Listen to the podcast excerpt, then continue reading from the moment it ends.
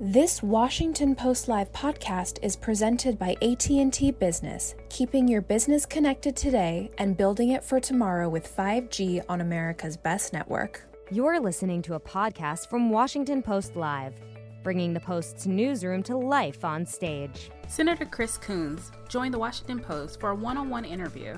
Coons holds the seat that once belonged to Joe Biden and is part of Joe Biden's inner circle. Coons discussed his outreach to faith based communities, election security, and the critical role he will play in advancing the Biden Harris agenda. Let's listen.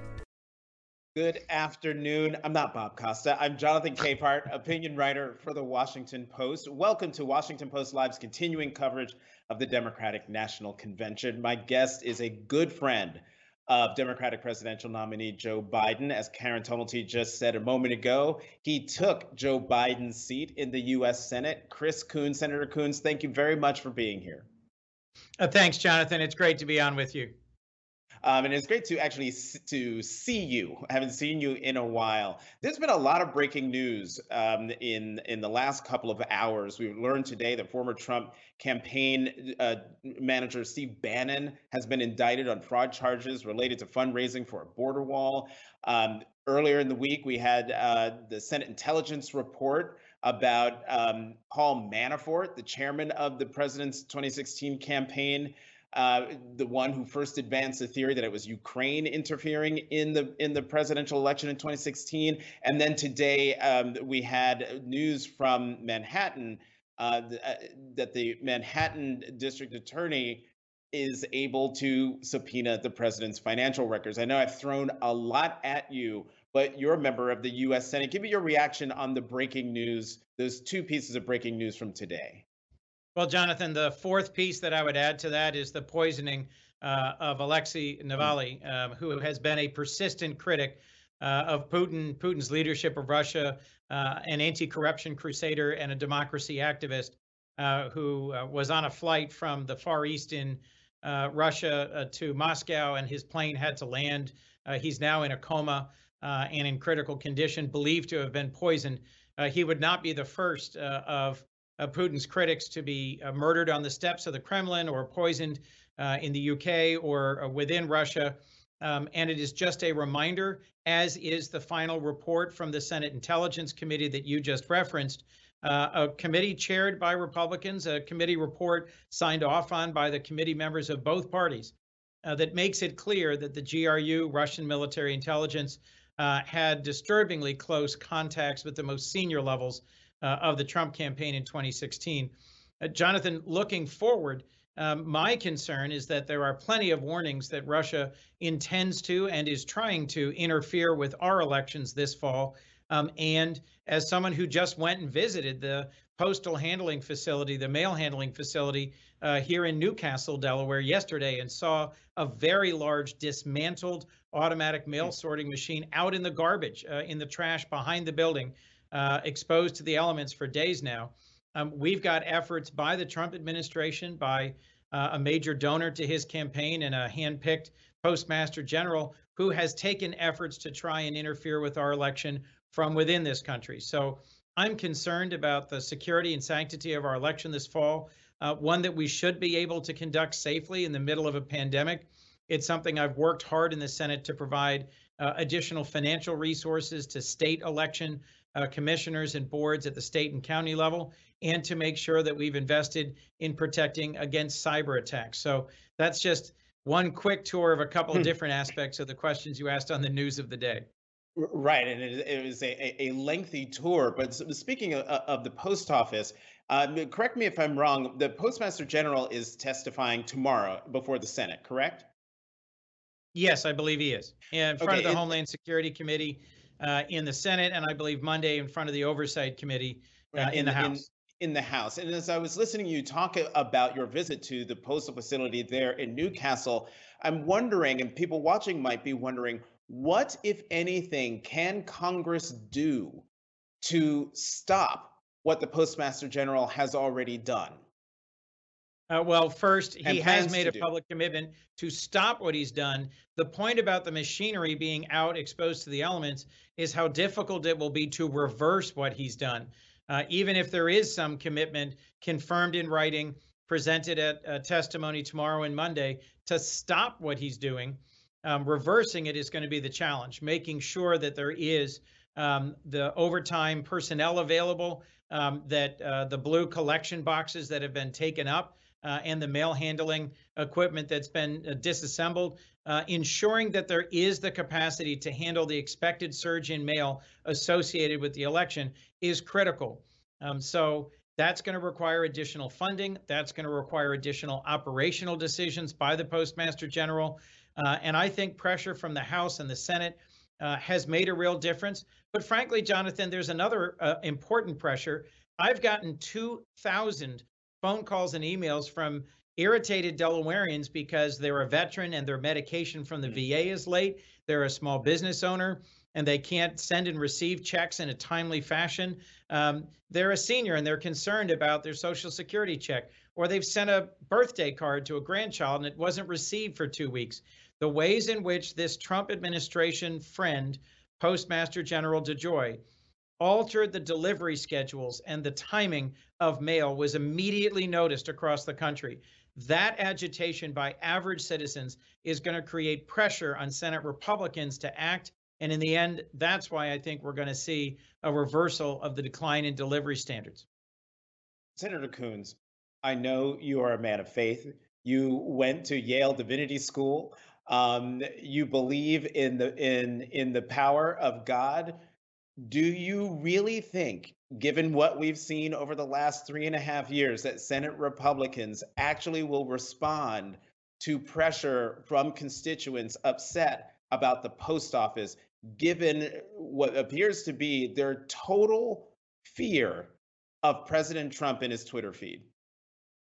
Um, you're right, Jonathan, to point out that there is um, an uneasy balance between what many Republicans know is right what their constituents tell them is right, uh, and their blind loyalty uh, to President Trump.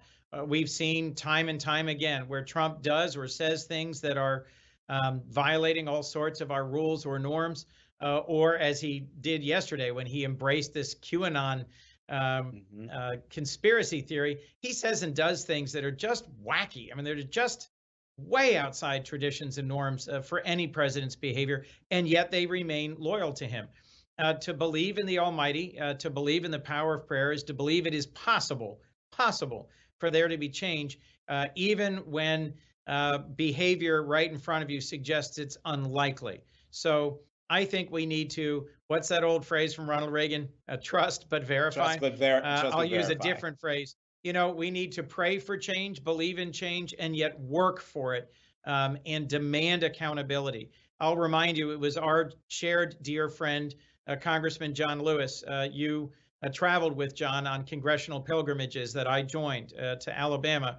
It was John Lewis who saw the possibility of change in this nation, even when his childhood in Troy, Alabama, um, growing up under brutal racist segregation, there was no reason for him to believe um, that peaceful protest could actually change the hearts and minds of the white majority in the South could change the attitudes and intentions of senators in Congress and could lead to legislated change.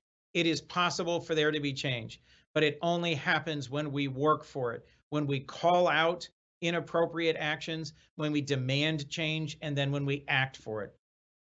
Well, Senator, one person who is working for change is your longtime friend, the Democratic presidential nominee in 2020, Joe Biden what do you think right now of of his chances of actually defeating President Trump on November 3rd? I'm optimistic, um, but I think this will be a tough election. I think if we know anything about Donald Trump, it's that he will stop at nothing uh, to win reelection. Remember, he was impeached. Um, many of us in the Senate voted for his removal because of actions he took to try and gin up um, some story in opposition to Joe Biden. So he will not respect traditional norms and boundaries. He's already said he won't automatically accept the results of the election. He makes comments uh, on Twitter and in public daily uh, that he thinks the election will be rigged. So I expect him to resist accepting the results of the election. I do think Joe Biden stands a strong chance of being elected by the popular vote. But as we heard, uh, both from former Secretary Clinton and from former President Obama. Sometimes winning the, the popular vote is not enough, and we need voters because of the electoral college uh, will be decisive. We need to have a turnout um, that breaks through any possible close call and makes it clear. In in my view, one of the most important moments of the last few years was in 2018 uh, when the gavel of the House of Representatives was handed over um, to uh, Congresswoman now Speaker Pelosi. That was a peaceful transition of power. We had gotten all sorts of dire warnings in the weeks ahead of that of Russian interference, uh, of possible uh, voter problems, voter fraud, voter challenges. Uh, and yet there was such an overwhelming majority in terms of the election of Democrats uh, in the House of Representatives uh, that that transfer happened uh, peaceably. Um, I remain hopeful that that may happen after this November 3rd's election, uh, that we may see an orderly transition of power. But again, we have to be clear eyed about the ways in which President Trump is day in and day out uh, signaling that he has no intention uh, of uh, leaving easily or of refusing to contest uh, and accept the results of this election. Senator, you're going to be introducing uh, Joe Biden before he gives his his acceptance speech. I know you don't want to give too much away, but give us a sense of what you want to convey in your remarks tonight. Um, well, I'll tell you what is the central point, which is uh, that I've known Joe Biden for 30 years, and I know him to be a man of faith. I know him to be someone uh, who, in private moments of both joy and celebration and of deep loss and of grief, turns to God in prayer. And that I've seen that impact how he treats others, his empathy, his kindness, the way that even as vice president of the United States, if he encounters someone who shares with him a story of loss or anxiety or of grief, he gives them a shoulder to cry on uh, or a partner in prayer, or he shares his personal cell phone number with them. Uh, Fred Guttenberg is someone who spoke at the convention. I got to meet and know Fred earlier this year in Orlando, and he told a compelling story. His daughter was murdered um, in Parkland, Florida. She was a high school student who was gunned down. He was a suburban Republican businessman, uninterested in and disengaged from politics.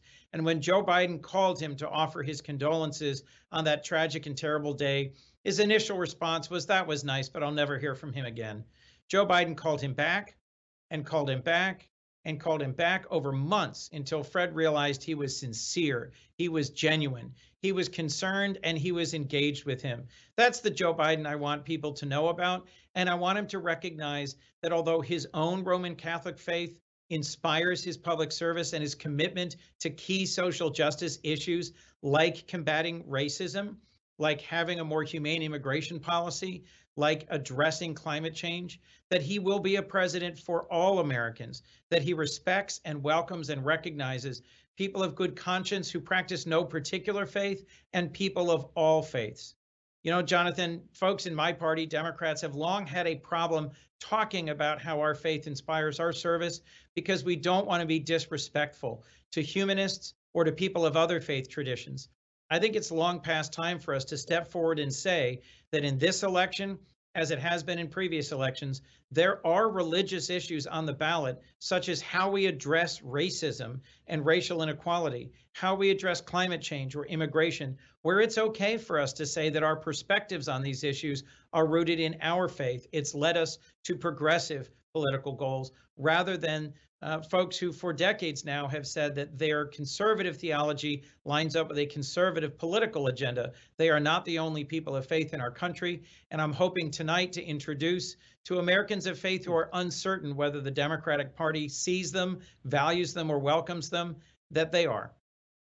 You, you, you, listening to your answer, you, you, remind me of former South Bend Mayor Pete Buttigieg, who made not made a point of wearing his faith on his sleeve, but he was unashamed, unabashed, and just openly talking about faith, not willing to cede the field of faith solely solely to Republicans. Do you do you think or do you worry that that kind of talk, if you will, will turn off Democratic voters for whom the separation of church and state is something they take super seriously.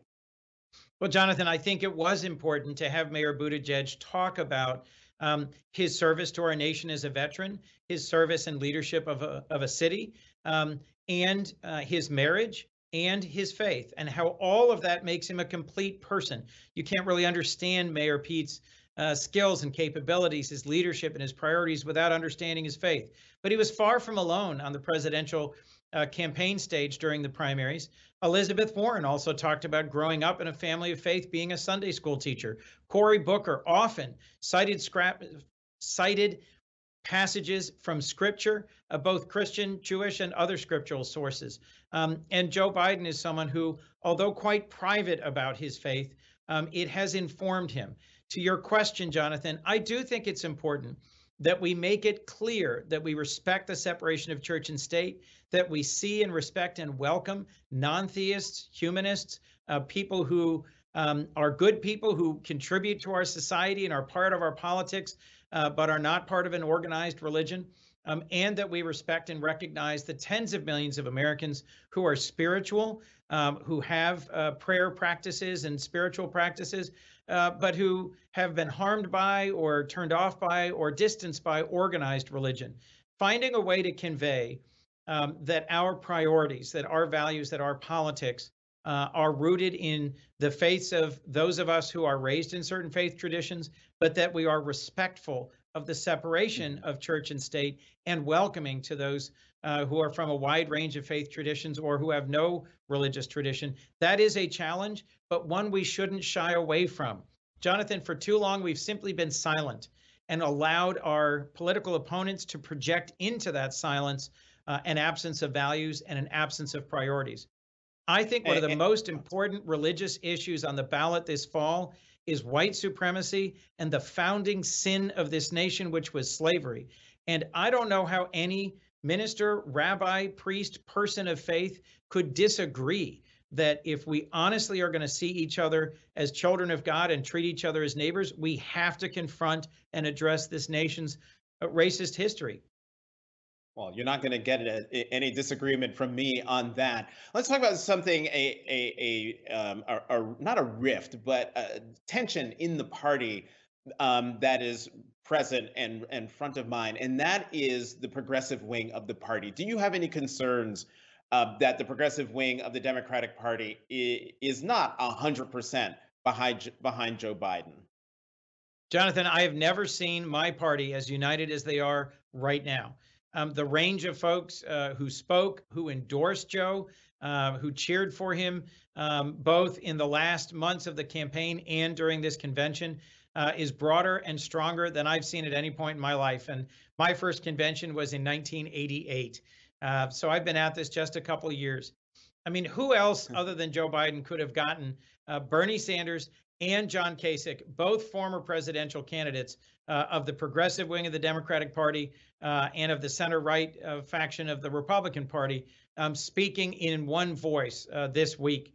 I do think it's important um, for uh, progressives to look clearly about what the alternatives are. Those were Bernie's remarks, essentially, if I could try and summarize them. Senator Sanders said that he knows clearly the costs and consequences for our nation of four more years of Donald Trump as president, and he is enthusiastically supporting Joe Biden and will work hand in hand with the Biden Harris administration.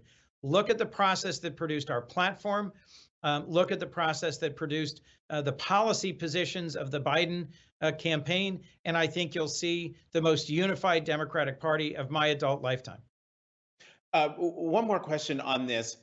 Uh, I agree with you. I, I, I see it and I sense it that the Democratic Party is more unified than it's than it's ever been uh, for as long as I've been covering politics. But is that because they are full square behind Joe Biden, or because they are full square behind getting rid of Donald Trump?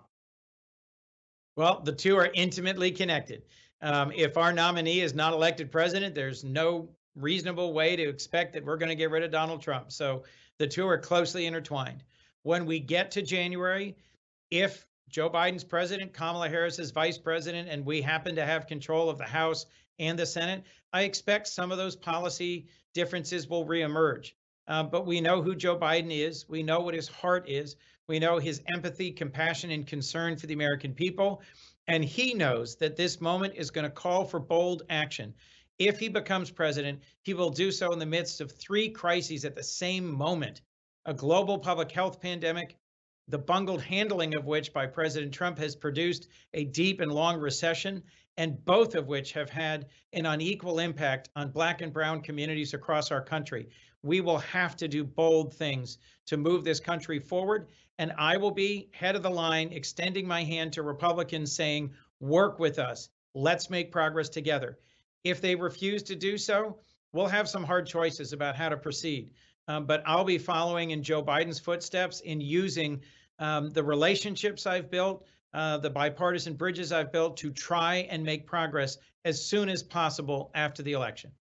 Now, you're also on the ballot this November. You're running for your second full term in, in the Senate. Do you think that in the 117th Congress, you'll be in the majority in the Senate? Do the Democrats actually have a shot at overtaking the majority? We do actually have a shot. It's gotten better as conditions in the country have gotten worse and as it's been clearer and clearer um, that it was Donald Trump's failed leadership that has contributed uh, to the suffering of so many Americans. So, you know, frankly, we've got a great field of candidates. Um, they are running against uh, some seasoned incumbents who are capable candidates themselves, but our candidates are out raising them. They are out electioning. They are out campaigning uh, their opponents, and poll after poll shows that we are likely to pick up seats in Arizona, in Colorado, in Montana, in Maine, in North Carolina. Uh, one of the challenges that I'll face, Jonathan, is that means some of the folks I've worked well with in terms of legislation uh, will be former senators, but it also means that those joining this new Democratic majority uh, will be senators elected uh, by purple states. So in Montana, for example, Donald Trump will probably be reelected in Montana by double digits, but it's quite likely uh, that Governor Bullock will be the next senator from Montana. That means he will probably govern, probably lead, vote as a senator uh, in a more centrist way uh, than might be the case if we were electing an additional senator, you know, from Hawaii or from Connecticut. So um, the places that are in play are purple states, not deep blue states. Uh, and if we are successful because we elect, um, you know, Reverend Warnock in Georgia uh, or Sara Gideon in Maine, uh, it'll be because the country has looked at this moment and said, uh, they want Joe Biden to be able to lead, and they want him to have a Senate majority that he can work with. Or Jamie Harrison in in South Carolina. or Jamie Carolina. Harrison in South Carolina. In, yes. In the less than two minutes that that we have left, I'm going to end with this question. After what we've seen over the last three and a half years of this presidency, and particularly since May 25th, the killing of, of George Floyd in Minneapolis, what would it say about America if indeed Donald Trump is reelected president of the United States? Well, Jonathan, I did a call uh, earlier this week uh, through NDI um, with former Secretary Madeleine Albright, with Michelle Flournoy, who's uh, one of the brightest uh, minds in defense and security policy, and we were talking about the future. Um, there were more than 100 countries represented, their ambassadors or delegates uh, who are here to observe the Democratic National Convention. Uh, and it was a reminder to me that the whole world really is watching.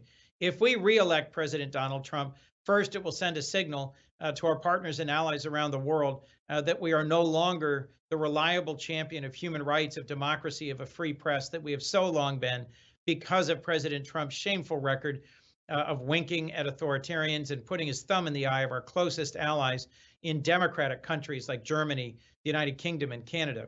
Second, I think it'll send a bad message to our own children and grandchildren. The tone of former First Lady Michelle Obama's remarks at the convention really focused on this the way in which uh, the mean spiritedness, the, the bullying by President Trump, his conduct uh, in public and on Twitter, the ways in which he's gone after his opponents, both in the Republican Party uh, and in my party, sends a wrong signal to our kids and to our country about how to get ahead, about how to lead. Uh, there's not an ounce of humility, a graciousness, um, centeredness to this man. Uh, and I think it's important um, that we show that that's what we value. So, a large part of why I've been such an enthusiastic um, supporter of Joe Biden since he announced is that I know his character, I know his empathy, I know the kindness that I've seen him show to others of all backgrounds. It was Lindsey Graham um, who tearfully was quoted uh, in an interview a few years ago saying, God has made no finer person than Joe Biden. The people who've worked with him in the Senate, the people who've met him just casually in an elevator or on the street uh, or uh, as he was going to the grocery store after Mass, have come to know him as a man of decency, empathy, and faith in us, faith in our future. If we reelect Donald Trump in this moment, I think it sends exactly the wrong message to the world, to our country, and to history. And if we choose instead to elect Joe Biden, I think we will elect a decent man who has shown kindness and empathy throughout his life and who has chosen in Kamala Harris, one of my great colleagues on the Senate Judiciary Committee, a tremendous partner. And in combination, that ticket shows the ways in which we are embracing the future of America, a future that is more inclusive and just and that has unlimited promise. Senator Chris Coons, why do I have a feeling that we were just given a giant preview of your remarks tonight? We're going to have to leave it there. Senator Chris Coons of Delaware, thank you very much for being on Washington Post Live. Thank you, Jonathan. Always great to be with you. Thanks for listening. To hear more interviews from this series and other Washington Post Live programs, visit us at WashingtonPostLive.com.